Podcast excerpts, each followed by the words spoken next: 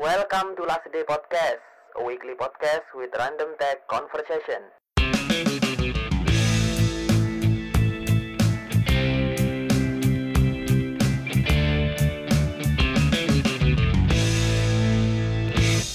Halo semua, perkenalkan nama saya Irshad, Android developer di Last Day yang akan menjadi host di podcast ini. Enjoy!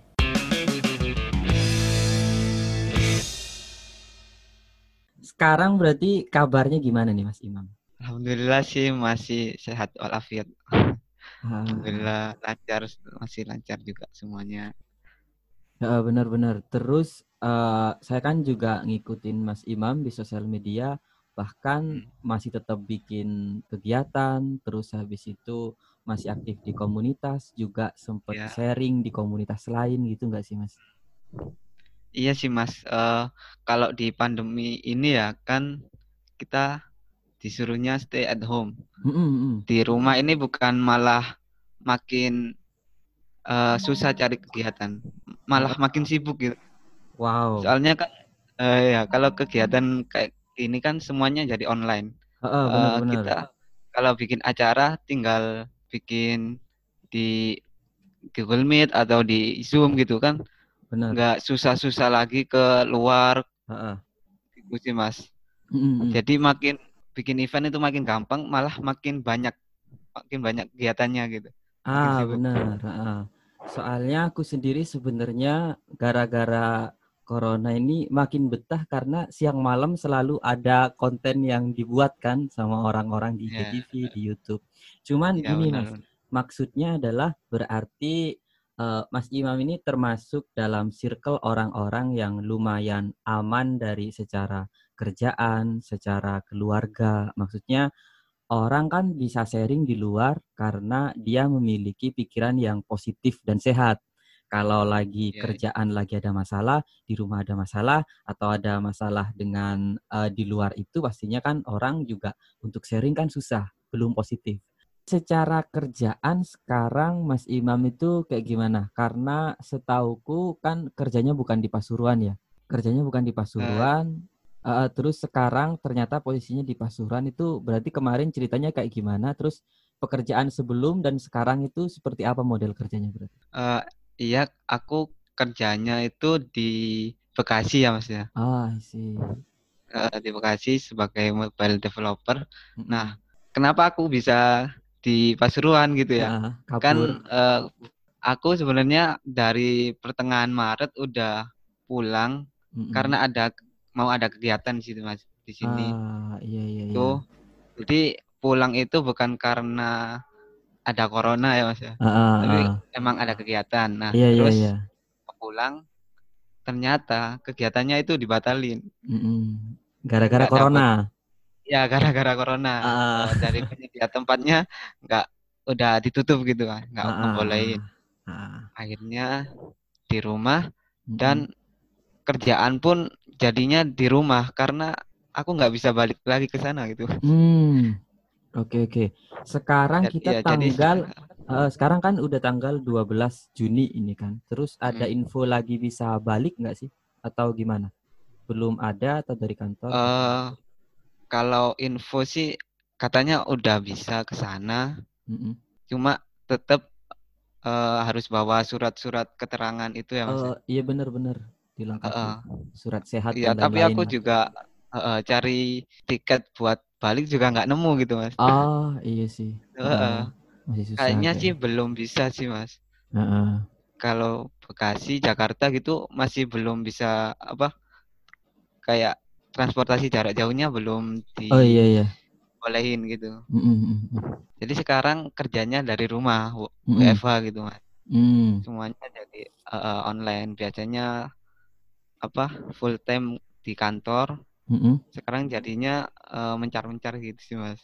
Oh. Dari Dar- rumah. Kantornya sekarang kosong atau sebenarnya ada di sana yang kantor? Ada, masih ada sih Mas. Oh, masih soalnya ada, kan ya. Ada juga yang uh, uh, yang dari Bekasi juga, yang deket-deket masih deket kantor itu masih masuk, masih masuk ke kantor. Oh, cuma iya. emang jam kerjanya dipendekin gitu sih Mas. Oh, iya. Uh. Uh, uh, uh. Oke, siap. Tadi Mas Imam sudah uh, cerita kalau sekarang kerjanya mobile developer.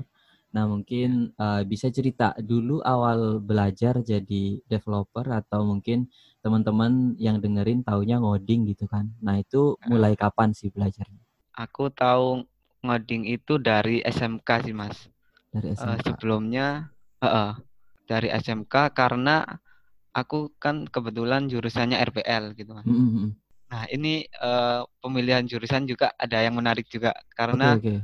Uh, aku sebenarnya masuk S M K, aku pengennya masuk ke mekatronik.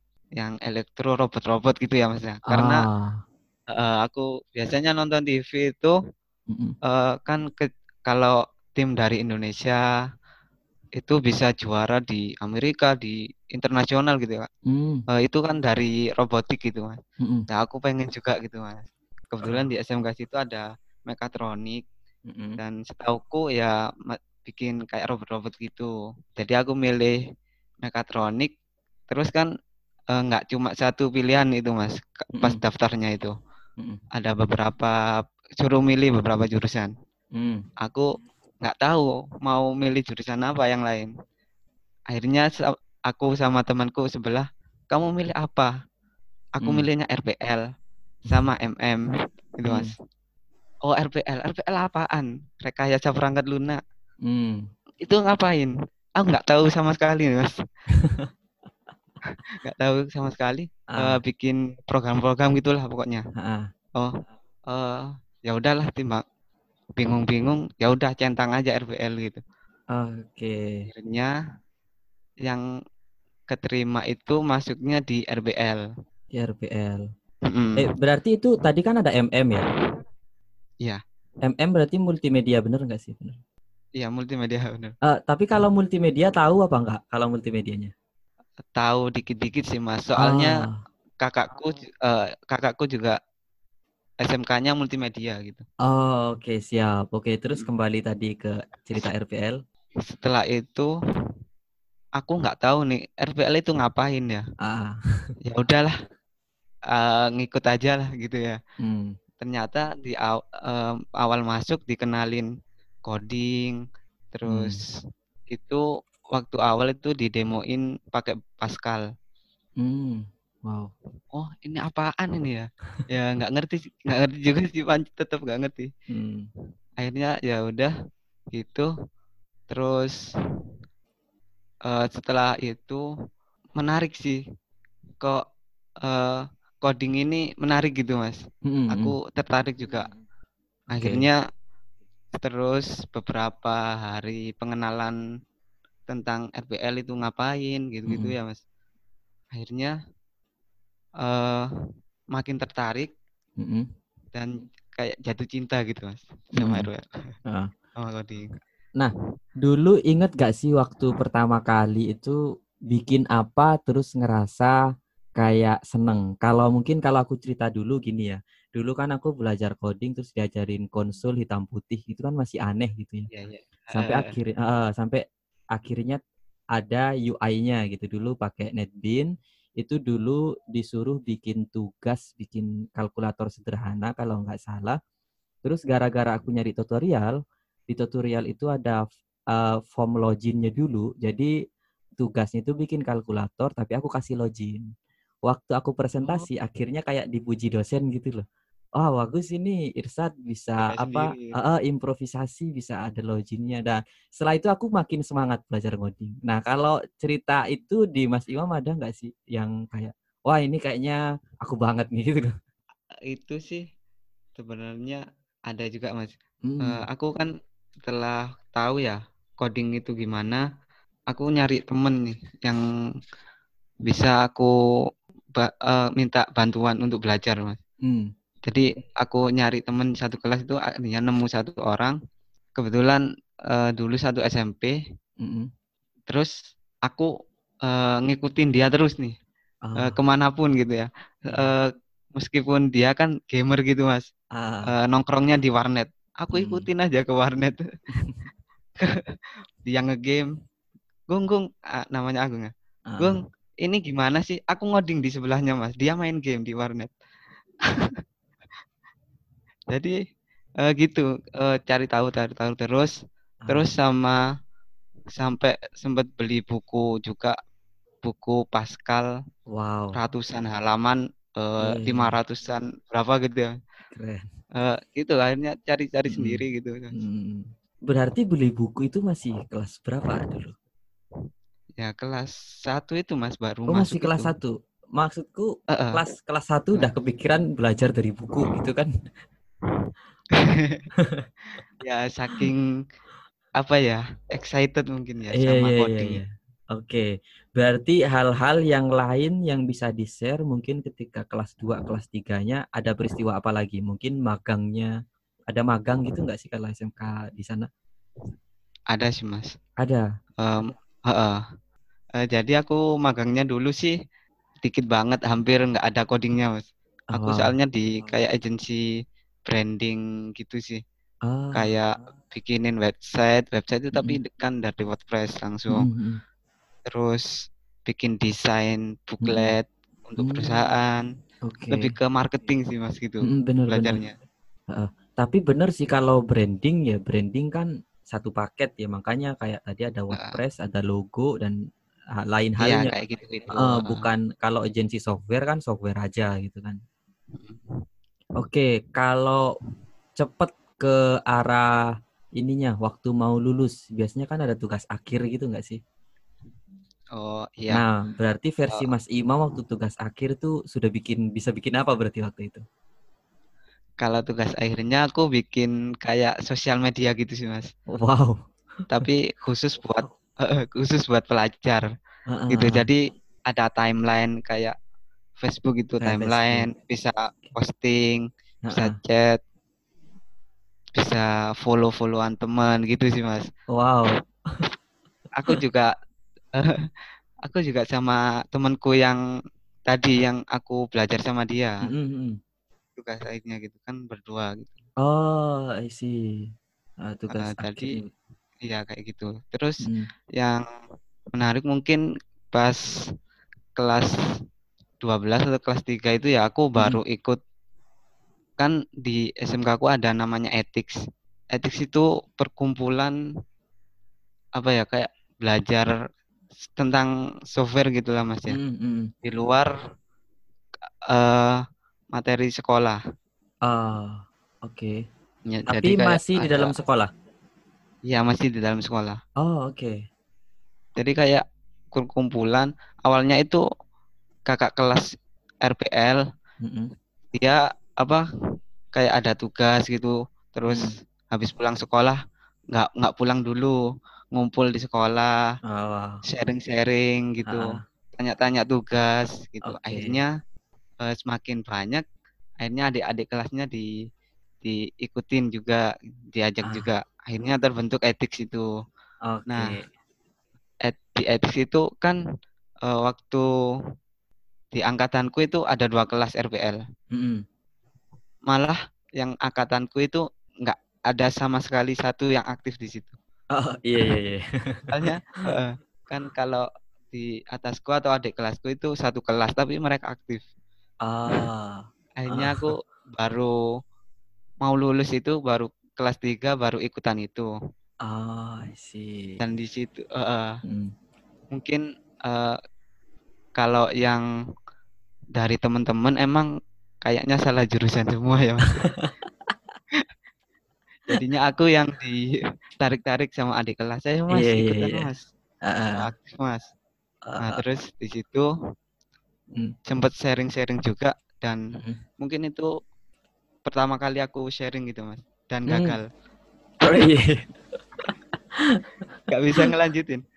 Emang orangnya belajarnya sendiri lebih ke otodidak uh, gitu ya mas. Iya yeah, iya yeah, iya. Yeah. Kalau ngajarin nggak bisa. Uh, nah tiba-tiba aku disuruh ke depan ngajarin, ayo mas sharing mas, padahal hmm. udah nyiapin materinya juga. Oke. Okay. Akhirnya di pertengahan nyerah, saya lanjutin lanjut. Berarti Durun. Apa? Itu di tengah-tengah acara berhenti gitu maksudnya gitu? Iya iya iya. Wow. Oke. Okay. Dan dari situ uh, pas ya mau lulus, hmm.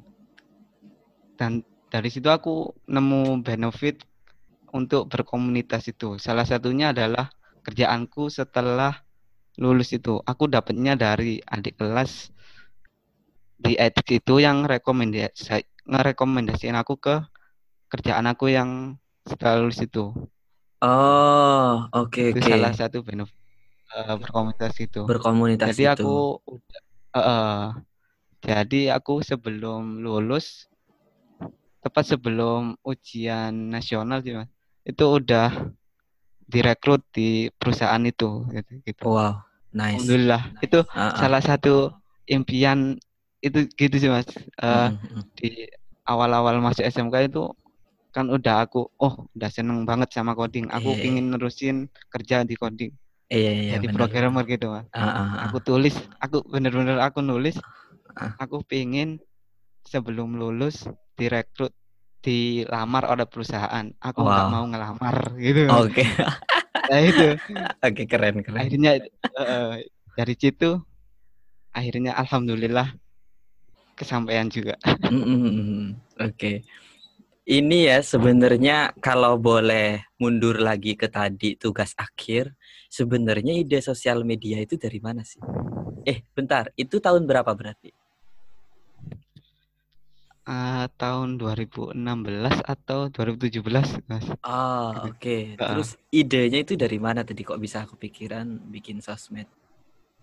Uh, mungkin dari aku sendiri sih, Mas. Soalnya hmm. aku juga aktif di apa? Brandly. Brandly. Uh, kayak uh, kayak uh, yang uh, tanya-tanya itu. Heeh, uh, uh, iya iya iya. Kayak aku pernah pakai cuman lupa.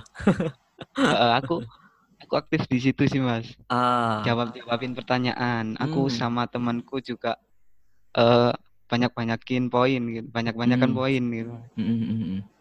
Jadi dari situ kan itu cuma uh, nanya-nanya aja sih, Mas, ya di situ. Hmm. Aku pingin lebih mirip kayak gitu.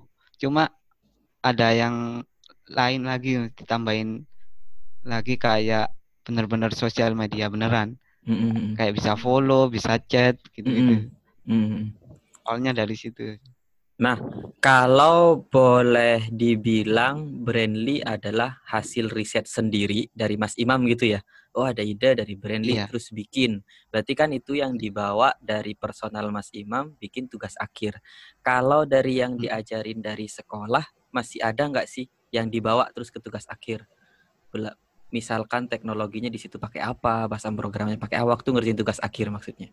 Ada sih, Mas, kan, tapi dulu itu pakai ya basic ya, Mas, H T M L, C S S, P H P okay. gitu. Ha-ha.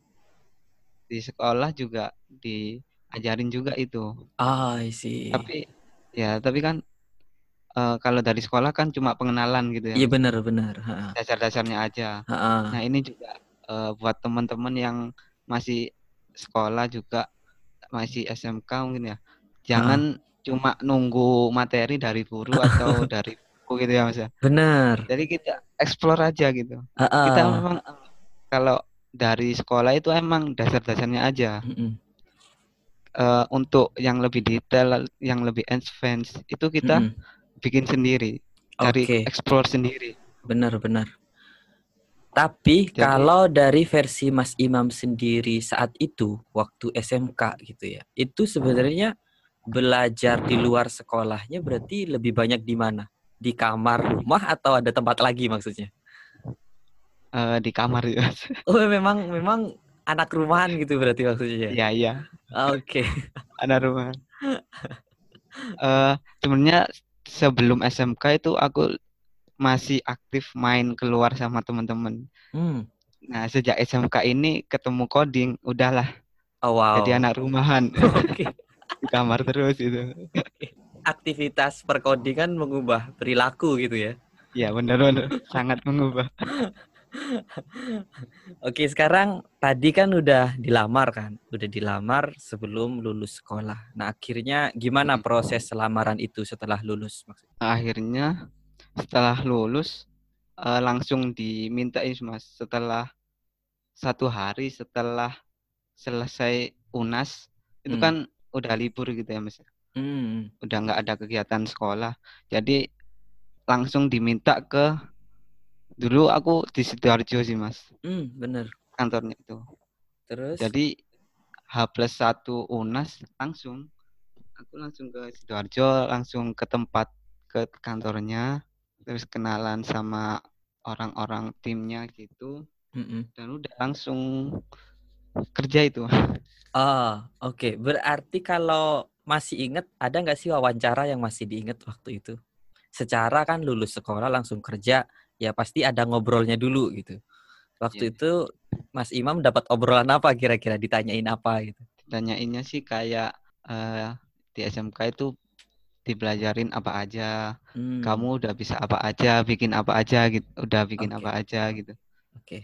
Karena uh, waktu itu aku sebenarnya lebih ngomongin ke web gitu. Aku oh. bisanya P H P, mm-hmm. aku bisa Laravel gitu. Oke. Okay. Tapi aku kan dulu juga pernah ikut kayak I A K, aku juga uh, di S M K juga kan diajari mobile juga, ah. Android. Mm-hmm. Uh, jadi aku biasanya di Facebook itu juga ngupload hasil-hasil ah. belajar gitu. Iya, iya, benar-benar. Yang seringnya yang aku upload itu lebih sering aplikasi mobile gitu, mm. Android. Mm-mm. Akhirnya ke situ kalau Android bisa nggak? Gitu. Ah, oke. Okay. Akhirnya dapatnya mobile terus. Jadi memang start dari awal kerja jadi mobile developer berarti? Uh, nggak juga sebenarnya mas. Ah, berarti dulu awalnya gimana? Dulu awalnya uh, masih ada webnya juga. Jadi ada, kan aku kerjanya di software house itu mas. Oh, I see. Terus? Mm-mm. Jadi itu proyeknya ya ada web, ada mobile. Mm-mm. Jadi ya ngerjain dua-duanya gitu. Oh iya iya benar-benar. Ya sesuai karena, permintaan uh, kliennya gitu ya. Iya. Iya. Kalau mobile itu emang belum ada gitu mas. Kan mm. di situ web web developer semua gitu. Oh, oke. Okay. Satu-satunya. Oke, okay, nice. Kemudian kita langsung lompat jauh ke gimana dulu ketemu awalnya ketemu dengan cari kosan. Uh, masih nyambung ke kerjaan yang tadi sih mas ya. Oh, oke. Okay. Uh, uh, jadi cari kosan ini awalnya kenalnya dari teman apa kakak-kakak yang di ada di Sidoarjo itu mas. Hmm.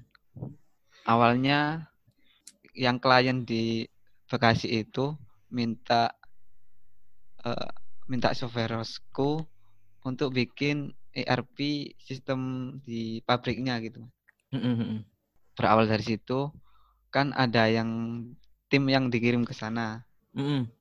Dari situ uh, beliau itu ngobrol dan sekalian ngobrolin ide cari kosan ini mas. Mm-hmm.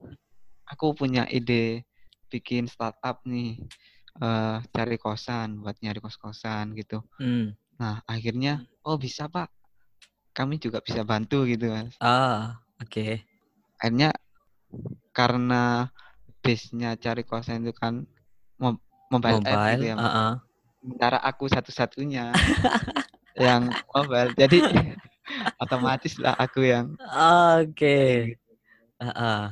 Cuman kan jadi menerima si... keputusan oke okay lah mobile yang dibutuhkan. Cuman kan Mas Imam posisinya Pasuruan, kerja sih di, di Sidoarjo. Gimana tuh ceritanya kok bisa ke Bekasi maksudnya? Dan kok mau menerima itu, apa pertimbangannya dulu berarti? Uh, aku sih emang orangnya pingin ngerantau sih Mas ya. Oke. Okay. Pingin yang jauh-jauh gitu. Hmm. uh, akhirnya kan kalau di Sidoarjo ini mungkin lingkupnya masih uh, sekitaran Jawa Timur gitu-gitu ya mas. Dekat. Nah aku pengen, uh, uh, uh, aku pengen ke tempat yang jauh lagi, uh. cari pengalaman, cari ilmu baru. Oke. Okay. Akhirnya maulah ke cari kosan itu ke Bekasi. Uh. Emang aku dari dulu sih pengen ngerantau sih mas. Dan ini kan uh, aplikasinya buat uh, seluruh Indonesia gitu ya mas ya, nggak terbatas ha, ha. Cuma kecil cakupan. Nah itu aku juga salah satu jadi salah satu pertimbangan aku gitu. Aku pingin lebih advance lagi buat belajar uh, aku pengen punya karya yang bisa dipakai lebih banyak orang gitu ya Mas. Hmm. Gitu. Benar-benar. Nah, berarti kalau Mas Imam tahu dulu awal idenya, ide cari kosan, berarti dulu kayak ngikutin awal create new project-nya cari kosan, bener nggak sih Mas? Uh, iya sih Mas. Oh gitu. Yeah. Nah terus uh, kemudian gimana uh, gimana dulu waktu awal milih stack-nya, atau yang bisa di-share aja sih, yang nggak yang nggak bisa di-share nggak apa-apa. Waktu itu milih stack-nya apa, terus pertimbangannya apa milih itu, uh, akhirnya uh, proses dikerjain. Kalau boleh langsung ke perubahan yang sekarang, kalau terjadi yang terjadi perubahannya apa aja? Uh, kalau dulu awalnya kan kayak aku ceritain tadi, aku web developer gitu Mas. Hmm, oke. Okay. Nah, tapi mobile juga bisa, mm-hmm. cuma belum terlalu advance gitu ya Mas. Mm. Sementara ini aplikasinya mau dipakai buat umum, buat publik.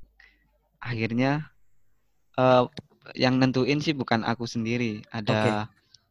apa project manajernya, uh, atasanku, mm-hmm. itu ngasih rekomendasi. Oh ya udah, kamu kan uh, lebih jagonya di web, mm. tapi ini kita butuh aplikasi mobile. Mm-mm. Kita butuh cepet juga. Akhirnya mm. dulu awalnya pakai Ionic. Oh, I see.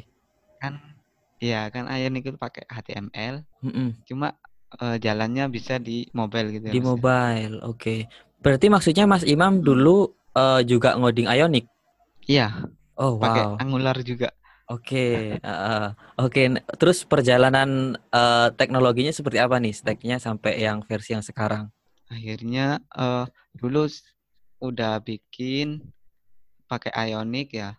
Mm-hmm. Terus akhirnya atasanku itu nemu namanya React Native gitu. Oke, okay, oke. Okay. Nah, React, uh, React Native itu kan bukan H T M L lagi, uh-uh. bukan web view gitu ya Mas ya, lebih uh-uh. native. Lebih native. Akhirnya. Uh-uh.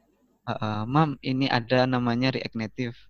Ini uh, U I-nya bisa uh, native.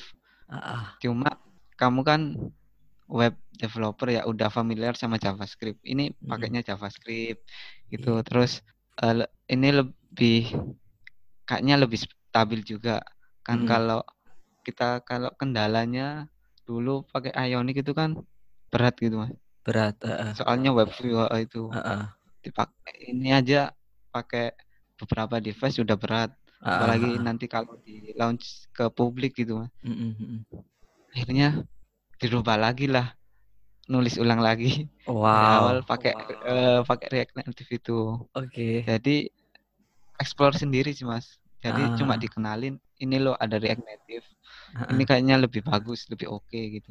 Oke, okay, nice. Akhirnya, sampai sekarang kita pakai React Native gitu. Ah, oke okay, oke. Okay. Ini mungkin uh, lebih enak kalau diceritain dulu kan. Tadi kita cerita seputar teknologinya. Uh, mungkin yang bisa di-share ke umum, aplikasi cari kosan ini aplikasi semacam apa secara flow-nya mungkin? Uh, aplikasi cari kosan ini kayak sesuai kayak namanya ya Mas, untuk iya sih, benar-benar kosan. Uh. Wah, udah cocok. uh, cari kosan untuk nyari kos-kosan, uh-uh. kontrakan, apartemen, kayak gitu-gitu, oh, villa. Okay. Uh-uh. Terus kayak yang di tempat wisata, homestay, gitu-gitu sih Mas. Oh wow, sejauh itu nah, berarti ya? Aku kira cuma sebatas ya, kosan sih. Uh. Nggak, nggak cuma kos-kosan. Oke. Okay. Uh, kita juga okay. bisa langsung pesen di situ sih Mas. Mm-hmm. Nggak, jadi nggak cuma ngelihat kos-kosannya aja, kita juga bisa booking, booking kos-kosannya. Oh, oke. Okay. Nice. Bayar, bayarnya juga langsung lewat aplikasi gitu. Oh, wow. Oke. Okay. Berarti sudah sekomplek itu. Terus uh, kalau boleh di-share sekarang tim developernya yang ada sekarang itu apa aja dan berapa orang maksudnya? Timnya sih uh, cuma empat, Mas. Wow. Oke. Okay. Untuk tim mobile berarti Mas Imam sendiri. Oh sendiri, wow. Iya, gokil. uh, emang timnya uh, kan masih baru juga sih Mas. Ah, benar. Jadi timnya kecil, tim uh-uh. developernya cuma empat orang dan uh, yang murni mobile cuma aku. Oh, oke. Okay. Jadi aku sekarang ngerjain dua aplikasi, mm-hmm. cari kosan kan buat yang nyari mau nyewa sama, sama mitra, mitra. Bener, uh, aku lihat tadi ada aplikasi mitranya juga. Ya gitu. Uh, yang yang, buat yang yang punya tempat gitu kan ya? Ya, ya bener. Uh, wow. Gokil. Oke, terus sekarang ini mau tadi kan mobile developer pakai React, oke. Okay. Terus uh, gimana sih daily atau day to day-nya Mas Imam menerima tugas, terus ngerjain tugas, terus beresin tugas itu day, hari-harinya seperti apa berarti Mas? Kalau kita sih uh, lebih ke kayak mingguan gitu Mas. Jadi hmm. ada target mingguan, terus ada lapor progres gitu. Hmm. Terus kita juga kan sekarang karena remote ya timnya, hmm. kita juga harus standby gitu. Kita hmm. uh, komunikasinya via Telegram, hmm. kayak gitu-gitu sih Mas. Oh, oke. Okay. Kalau ada kendala langsung aja diomongin, biar segera di fix gitu Mas. Oh, oke okay, oke, okay. Nice. Tantangan terbesar sebenarnya ya, mungkin kalau aku boleh share kan Mas Imam intinya kan kayak single factor mobile developer gitu kan.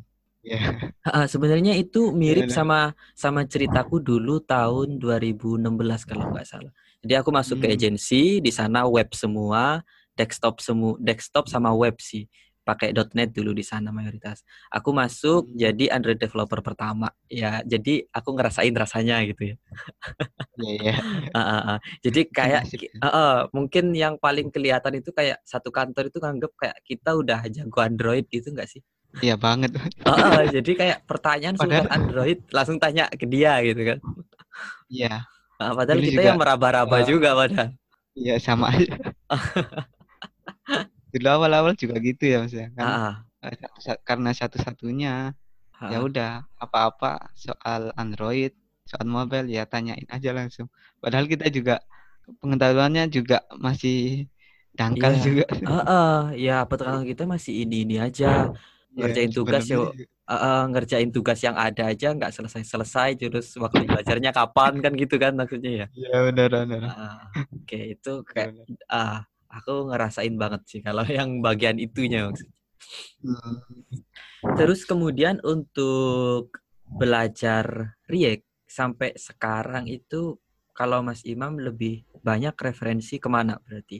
Versi artikel seperti Medium atau ke YouTube atau dua-duanya atau uh, ada nggak sih yang diikutin sebuah tempat belajar khusus gitu? Aku lebih ke tulisan sih biasanya ya Mas. Hmm. Ke kayak medium medium tadi juga hmm. terus aku juga belajar sebenarnya kalau React itu sebelum kita belajar ke React itu belajar JavaScript fundamentalnya dulu ya Mas. Oh, I see. Harusnya kan okay, okay. Uh, karena di React itu pakainya ya JavaScript vanilla, bisa dibilang vanilla gitu ya Mas. Mm-hmm. JavaScript native, nggak ada magic-magicnya gitu. Oh iya yeah, oke. Okay. Uh, jadi uh, sebelum melangkah ke React ya aku dulu belajar JavaScript dulu Mas. Oh, okay. JavaScript ya uh, kalau dulu di Udemy Udemy mm. gitu mm-hmm. belajar E S enam, terus aku juga baca bukunya dokter siapa ya itu ya yang speaking JavaScript itu. Ah oh, aku nggak ngikutin pastinya ya itu okay, uh. ratus-ratus halaman itu mm-hmm. aku baca gitu. Mm-hmm. Terus kalau untuk merangkak ke React bisa dari YouTube juga. Mm. Aku lebih banyak dari Udemy sih Mas. Mm. Kalau belajarnya. Ah terus gini, kalau aku kan paling ya belajarnya cuma Java Kotlin, Java Kotlin gitu ya. Ah mm. cuman gini yang menarik, aku itu kayak lihat uh, di grup Facebook ataupun grup Telegram. Mereka itu kayak masih banyak nge-mention teknologi atau fitur-fitur baru di Android. Terus dari kata kunci itu aku bisa nyari di Google, nyari sendiri. Jadi maksudnya komunitasnya benar-benar hidup gitu. Kalau React Native sendiri itu gimana secara komunitas online atau offline-nya? Uh, kalau komunitasnya itu masih kurang sih Mas, kayak kurang. Uh, okay. Kalau offline-nya. Tapi di online itu ada grup Telegram-nya, React Native Indonesia. Itu ram, rame banget sih. Okay. Cuma uh, kalau meet up, kalau nggak salah cu- baru dua kali kalau nggak salah ya. Hmm. Ya masih belum terlalu aktif sih. Terus ah. kalau di Facebook juga uh, ada kayaknya, cuma udah nggak aktif lagi. Hmm. Okay, Jadi okay. aku nemunya itu di Telegram itu sih mas. Hmm. Ya biasanya dari situ baca-baca, kan ada yang tanya nih, tanya uh-uh. gini gimana. Uh-uh. Hanya dari situ juga belajar juga gitu ya mas. Dari error-error punya orang-orang gitu. Mm-hmm. Hanya nemu kata kunci baru, oh ternyata di React ada ini loh gitu. Kayak gitu-gitu. Ah, iya iya iya, oke oke. Berarti ah sebenarnya berarti persiapan untuk teman-teman belajar React Native. Sebenarnya dulu aku sempat tertarik sama React Native, cuma mm. mulai dari instalasi udah ribet, yaudahlah gitu, ditinggal gitu ya. uh, kalau boleh di-share, kan tadi Mas Imam uh, bilang ya mungkin ya React Native tidak sebesar Android Native mungkin ya, tidak serame ya, gitu ya. Uh, kalau ada teman-teman yang mau belajar React Native sebenarnya step by step apanya dulu nih yang perlu diketahui kalau versi Mas Imam ini apa aja sih berarti? Kalau aku sih e, kayak yang tadi itu belajar JavaScript-nya dulu ya Mas. Hmm. Soalnya kan semuanya baik dari U I terus logic itu pakai JavaScript semua. Hmm. Kalau di React meskipun sekarang udah support TypeScript juga. Oh wow. Yes. Oke. Okay. Terus setelah itu kita mulai belajar React J S-nya. Hmm, oke. Okay. Uh, kita bisa uh, nyoba-nyoba di web dulu sih. Mm. Uh, kalau nggak mau ribet-ribet ke React Native-nya, mm-hmm. misalnya kan konfigurasi segala macam ya. Iya, iya, iya. Bisa iya. Uh, belajar React J S-nya dulu. Mm. Nah, okay. dari React J S mulai boleh mulai nyoba-nyoba ke React Native. Mm. Nah, Uh, kalau di React Native ini kan nggak kayak Ionic atau Cordova gitu ya mas ya. Mm. Kita nggak perlu otak-atik native-nya lagi. Mm. Kalau React Native ini masih kita masih bisa untuk uh, otak-atik native-nya. Bahkan kan ada library juga yang base-nya itu native. Oh wow. Jadi, ya kita masih konfigurasi native Android-nya, kita masih Uh, iOS-nya, native iOS-nya. iOS juga, native, oh. uh, jadi okay. setelah itu mungkin belajar native mobile-nya itu sih Android sama iOS-nya. Hmm. Itu sih mas. Oke, okay. oke okay, mungkin sekarang kita pindah ke sisi yang lain. Uh, akhirnya memutuskan kuliah itu berarti kapan mas? Dari sejak lulus sekolah? Itu udah berapa tahun ya? Uh, Langsung enggak sih, enggak langsung kan ya? Enggak, enggak, enggak langsung sih mas. Uh, uh. Kalau uh, aku skip dua tahun mas. Iya. Jadi kalau aku pribadi sih ya dulu itu sebenarnya sebenarnya pengen kuliah juga apa? Setelah lulus pengennya langsung kuliah gitu mas. Oke, okay, nice. Uh, nah akhirnya karena udah ketemu duluan sama yang di Sidoarjo tadi kerjaan hmm. dari adik kelas tadi, ya udah akhirnya situ dulu. Dari situ uh, sempat mikir-mikir juga kuliahku gimana.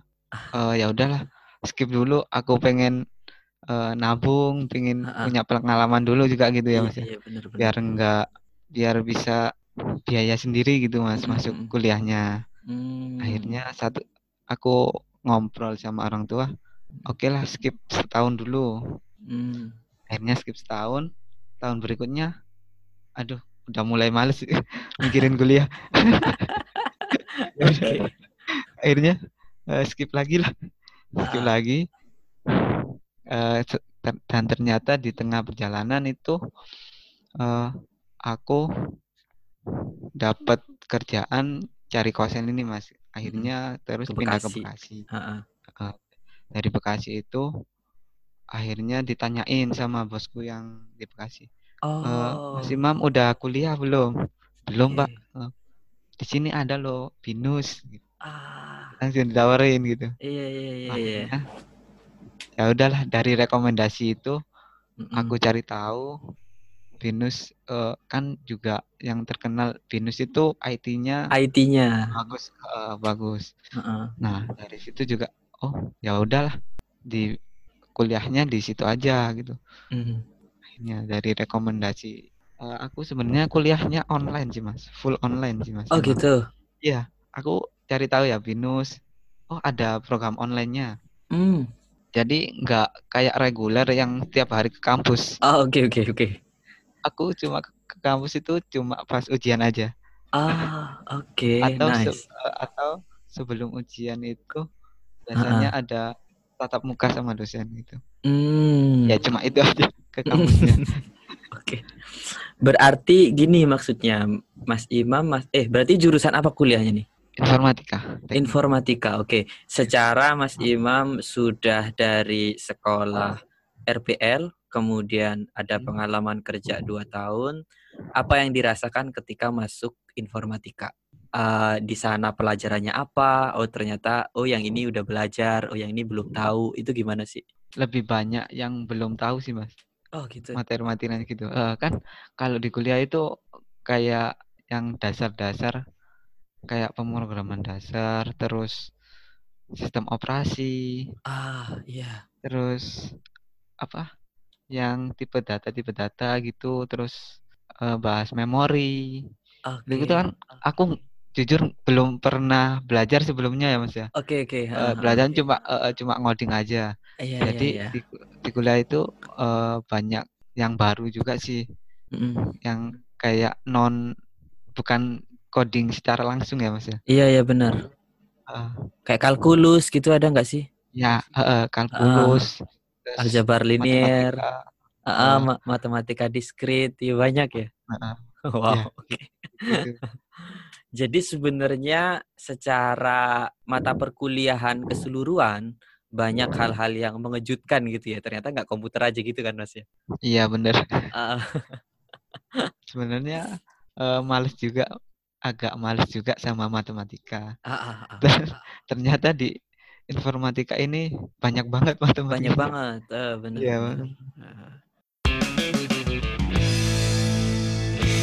terima kasih sudah mendengarkan podcast ini. Kalau kamu suka, kamu bisa share dan mention kita di sosial media. Kalau kamu punya kritik dan saran untuk channel podcast ini, kamu bisa D M kita di Instagram at lastdaypodcast. See you guys.